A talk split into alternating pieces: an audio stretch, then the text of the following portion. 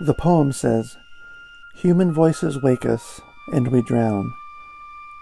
But I've made this podcast with the belief that human voices are what we need. And so, whether from a year or 3,000 years ago, whether poetry or prose, whether fiction or diary or biography, here are the best things we have ever thought, written, or said.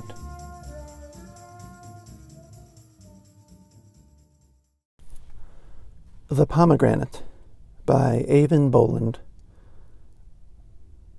The only legend I have ever loved is the story of a daughter lost in hell and found and rescued there. Love and blackmail are the gist of it. Ceres and Persephone the names. And the best thing about the legend is I can enter it anywhere, and have.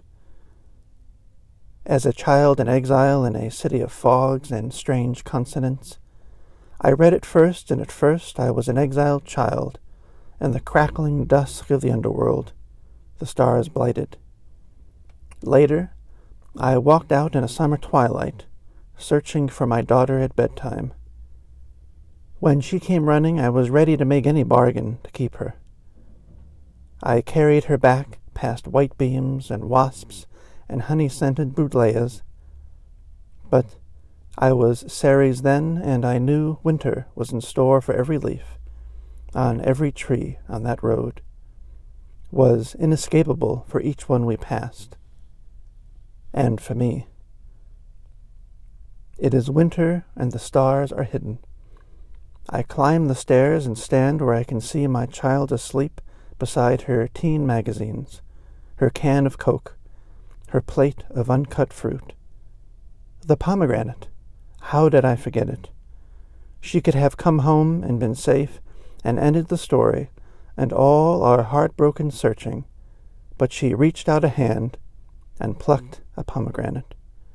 She put out her hand and pulled down the French sound for apple and the noise of stone and the proof that even in the place of death, at the heart of legend, in the midst of rocks full of unshed tears, ready to be diamonds by the time the story was told. A child can be hungry.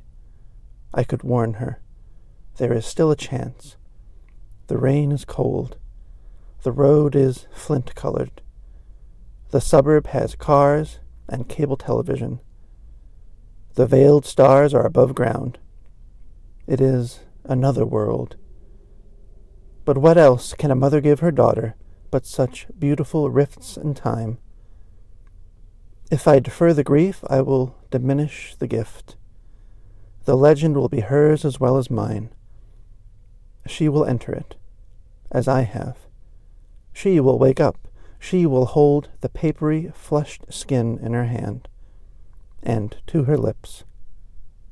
I will say nothing.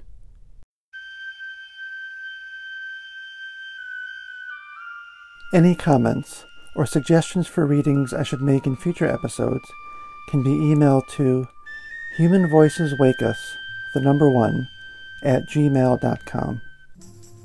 Links to each work used in this episode can be found in the episode description.